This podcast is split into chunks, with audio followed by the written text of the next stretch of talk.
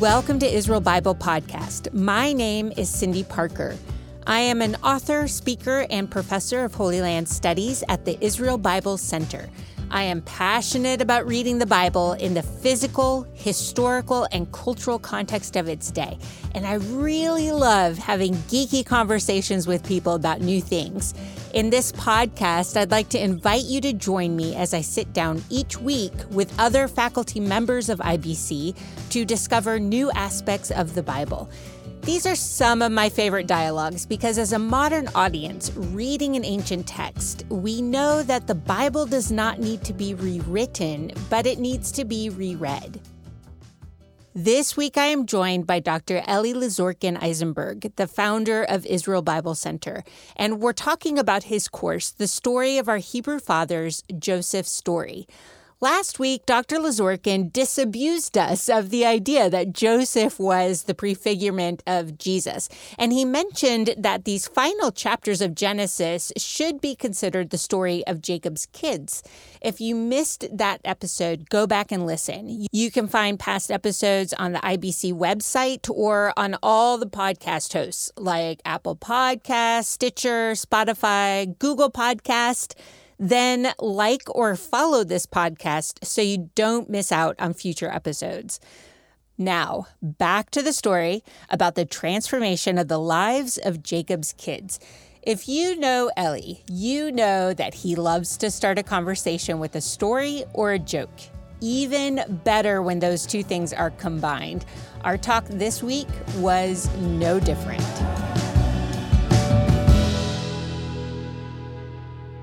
I, as I was growing up in the Soviet Union, um, there was a time when there was um, sort of a prime minister type. He was the, the secretary of the Communist Party, that was the president, prime minister type. His name was Leonid Brezhnev. Now, he was actually a truly great guy, a big heart and caring and all that kind of stuff. Brezhnev is sitting in his office like this, and his door is open and pulls out a book from his shelf that he wrote. It's called something like Forsaken Land, like how the Soviet Union basically turned dry wilderness into wonderful paradise with its development. And he's like, wow, hmm. Um, so I'm wondering what people think about this book. So this guy's passing by, uh, uh, an official, says, wait, wait, wait, wait, wait, come, come, come inside, come inside. He says, tell me, have you read my book, the forsaken wilderness. He's so this guy starts out by saying oh that this is a very important book. Actually he thinks that for the today's youth of the soviet union this is the most important book that must be read by absolutely everyone. So brezhnev says thank you. And so he walks and then another guy passes by. He says wait wait wait wait, wait a minute wait a minute. Come in come in come in. He says have you read my my book the the the and this is how he talked very slow he's like really towards 80 he's 80 he's like have you read my book the the wilderness you know the forsaken wilderness? The man says of course. As a matter of fact i am in a rush right now. I've read it two times. I'm running back in to to finish reading my third time. This is why this is why i'm rushing right now so, and then the third person comes in, the story more or less repeats itself. And then when the third person leaves, Brezhnev says, Look, everyone seems to like my book, The Forsaken uh, Wilderness. Maybe I should read it too. so, so that's that's a little bit of a story how how I forgot what I used to know about Joseph and Asenath. well, I love that you brought her up. I think I knew factually that Joseph had married an Egyptian, but I had never really thought about Ephraim and Manasseh, these are two hugely powerful tribes. They get some of the largest land allotments once they go into the land they're half African, like half Egyptian. That's amazing. We don't talk yeah, about that. I mean, when we when we say today African, we mean a little bit something different. Although Egypt is African, of course. What's interesting is that Joseph is not a tribe. Right. Yeah. Right. So when Jacob in a sense, formally adopts Ephraim and Manasseh. And of course, what's interesting is uh, even what what are the names that Joseph gave to his sons that he had with Asenath, who, who is in the later Jewish tradition becomes a convert. So I had to read up my own book and said, oh, there's two or three pages about this here. It's just I wrote it a while back. And it's in your course. So as people listen yes. and they they want to be curious and hear more about it, they can take your course, they can read your book to find some of those references. Exactly. Sure. So Joseph gives a name Menashe or Manasseh and uh, Ephraim. Now the the meaning of this of this Hebrew words is basically God made me to forget. Because when when some incredible offense is done against you, you know, I'm talking about something huge, something like on the level of kidnapping, something big, or killing of a family or a loved one, something really big, not stealing something, but something really big like that. It is, I mean, the forgiveness is, I mean, how in the world can you forgive these kinds of things? I mean, how can you possibly live with the person and forgive them? And and and there is a sense in which God does create human beings with certain ability not just forgive but also to forget and joseph uh, whose name means the the gathering one Yosef, he's he's collecting people together. He's not this he's he's not what we see him earlier in the book of genesis as as a divisive very very divisive figure who in many ways is responsible for breaking up the family right with his uh, with his uh, dreams and then his you know thoughtless behavior. But he's now growing into into um, him being what he was meant to be the gatherer and so he calls one of his children menashe referring back to the word that it, it means basically this sentence means god has made me to forget and the second son that he calls uh, ephraim comes from the word that uh, signifies fruitfulness. Everything in the book of Genesis you will see harkens back in many ways to the Garden of Eden and then to the first the first humans that are described. The brothers are not their brothers' keepers. Mm, like Cain and Abel. Yeah, yeah, harkening back. Reuben, who is deposed in the book of Genesis from its leadership by Judah who steps up to the leadership is shown to be as, in a sense, an Adam who failed in his duty. And Judah then is shown to be the new Adam. Now, this Adam, new Adam, Adam, new Adam keeps going on. Abraham, Isaac, Jacob, they're, they're all are new Adams. And in an imperfect way, in a way that will be then fulfilled fully, brought to full fruition with the Jewish Christ, Yeshua, the Messiah. But still, you have this unfolding, you have this imperfect fulfillment of this, of this things that this longings that are this paradise lost. Have you heard this before about the patriarchs in Genesis? It's a concept that Dr. Lizorkin Eyzenberg develops much more in his course called The Story of Our Hebrew Fathers, Jacob. I'll put a link directly to that course in the show notes. So if you're anxious to get started exploring those ideas, just click on that link. Incidentally, this is this is why as we read the story when Simeon is captured, it was its first Reuben, rightfully so, that goes to Jacob. Jacob persists in his uh, bad parenting is still grieving Joseph, and he is saying to Reuben, Joseph was taken away from me. Simeon was taken away from me. Now only Benjamin is left. You know, now only what are you doing? You want to take him? And in many ways, we could see Jacob here in this truly, truly, truly fallen state. And I mean here not the Protestant definition of the sin and death but no i mean here just that as he is he is destroyed as a human being. He is, he is in the in the deepest hole emotionally you can possibly imagine. And so he he refuses. Reuben even tells him, listen, if I don't bring back Benjamin, you know, you can kill both of my children. And part of why the book of Genesis was written was to show why it was Judah that actually rose to prominence and why it is Judah that will lead the family and then the nation of Israel into the future and not Reuben. Why? Because, well, Reuben was a weak leader. He, he did not, uh, he was supposed to defend his brother, he did not. So it's later Judah, whose name, of course, means praise. Judah steps up and, and what does it do? He has a he has a talk with his dad and this is where this Judah Tamar story it comes really into play because his father knows that Judah knows what it means to lose children. Reuben doesn't. Judah does. And so he, he just says, listen, I will do uh, everything in my power to bring back Benjamin, but just in case I'm not succeeding, I will offer myself. I will do, I will I will give myself you know how I've spoken about how Christians very often look in Joseph for a type of Christ.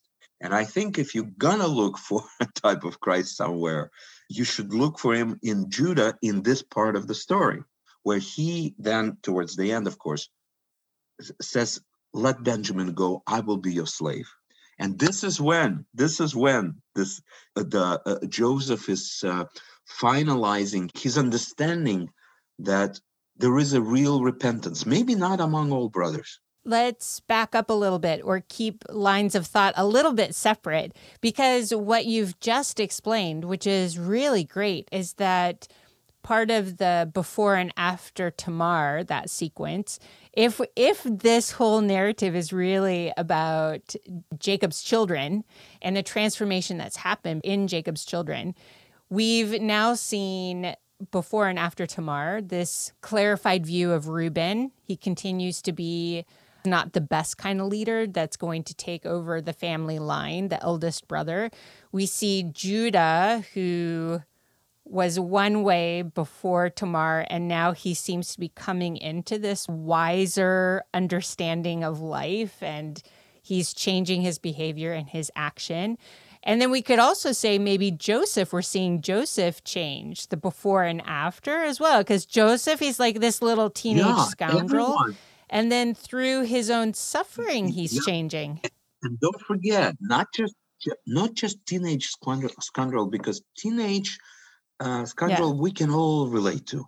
We were all like that once, right? But but it's the things he did later that were far worse the kind of things he did to to the Egyptians, to to others, and then to the Egyptians. He literally enslaved the government under him, enslaved the Egyptians, not just others to serve the, his own national ideas of the Egyptians suffered on, on, him as well, and um, and how he goes about setting setting the um, the suffering of the brothers. I mean, Shimeon is in is is in jail.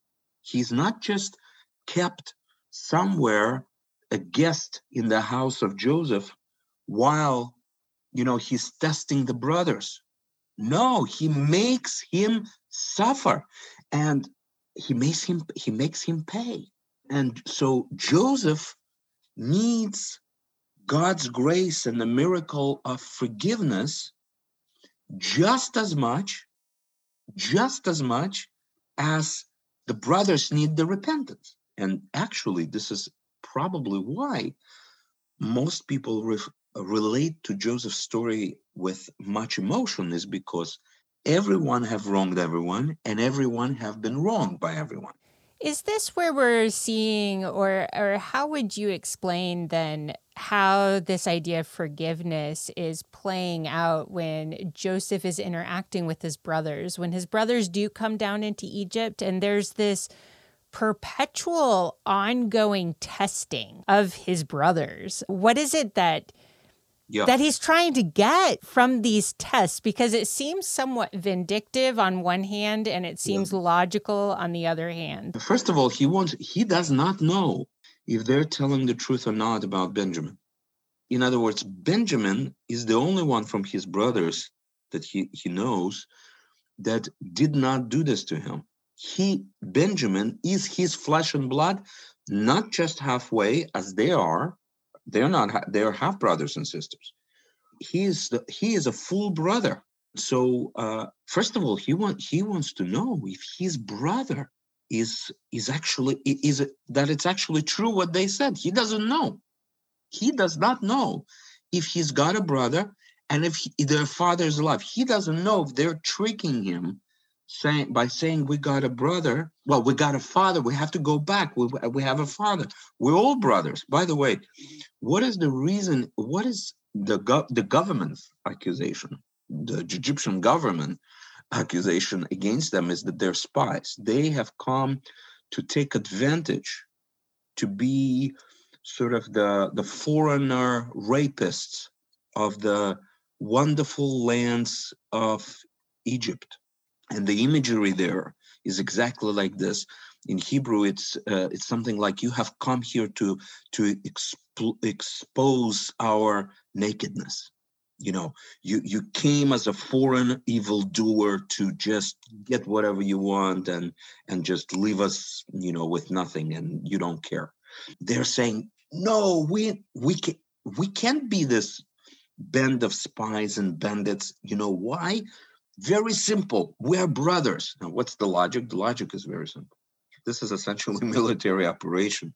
Spies never go with several uh, all family members because if they're caught, they're basically all caught together. The whole family is gone. No mother or father, Jewish or not, will ever let their children to be spies in one team. It's like not diversifying the portfolio. All risk is in one place. So that's the logic. They're like, we we can't be spies. Everybody knows we can't be spies. We're brothers. As a matter of fact, we got another one. We got to come back to our father. He's he's suffering as it is. Please don't keep us here. And of course, he wants to know if the father is still alive. He wants to know if his brother is. First of all, he didn't know he had a brother, right? So he now finds out he has a brother. So, and I think that in the sort of Eh, I'm using a theological term here, economy of God's providential work to bring about repentance.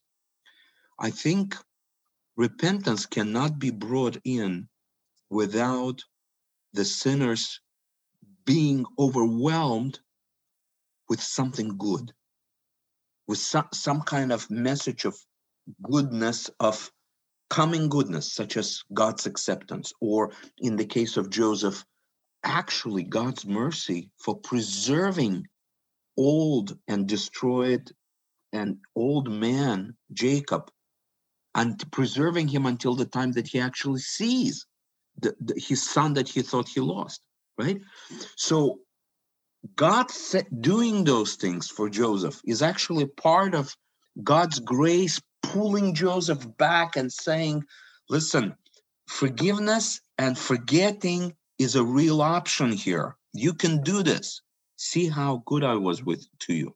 Not only that I was with you, not only that you eventually got out of this and got out of this trouble and that trouble and became a big shot. Not only that, but I'm also after your heart. I want you to know that I preserved what's the dearest to you, your father, and I even gave you extra you actually have a full brother.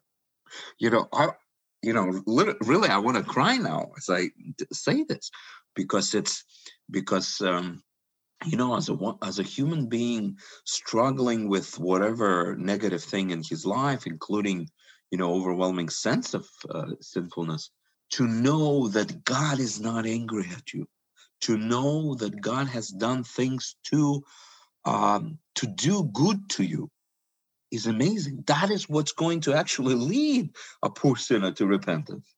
Is it in this train of thought where when Joseph does meet Benjamin, that he just piles his plate full of Yes, uh, before the plate, before the plate, remember that when this delegation, probably after maybe more than a year of Shimeon being in the dungeon, succeeds to bring Benjamin to the government officials of Egypt. Right. So now we we bring the Judah story back in. So Judah, his transformed character, has convinced Jacob to yeah to yeah, take Benjamin, and so now yeah. we get like all the brothers together again. Judah, but it's also something else. God is also dealing a, a good card to uh, Judah here as well because it's not just Judas's argument.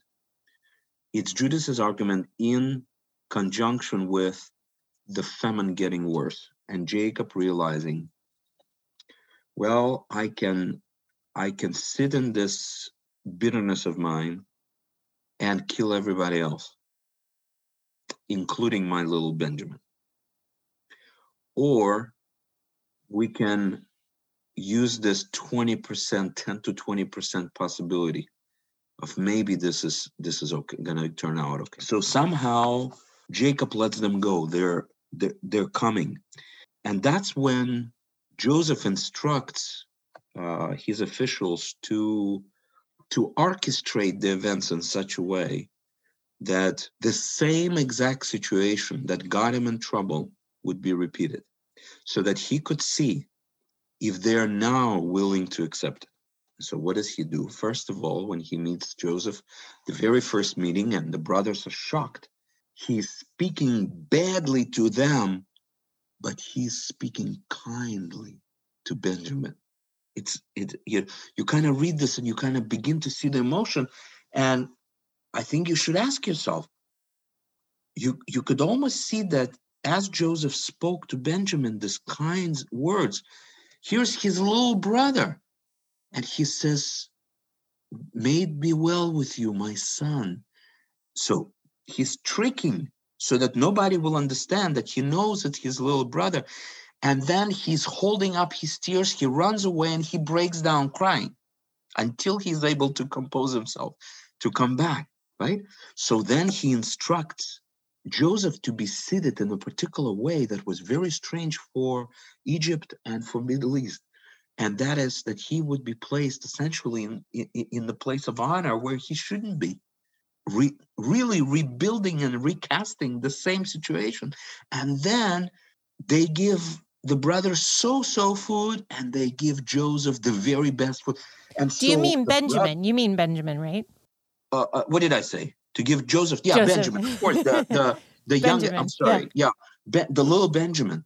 Um, but Joseph is, of course, affiliating affiliating so much with Benjamin, and so did I. So even Reuben is saying, I told you, I told you to leave this boy alone back then. This is his blood coming to hunt us. And now they understand they're totally out of control, completely. So, and there is this testings that are going on, testing after testing after testing. Is there any change? Will they now accept another son of Rachel to be the favorite one? And he's, of course, reminding them he is of course reminding them about Joseph. And so and so now he needs to see also are they okay with this now? Have they learned their lessons somehow?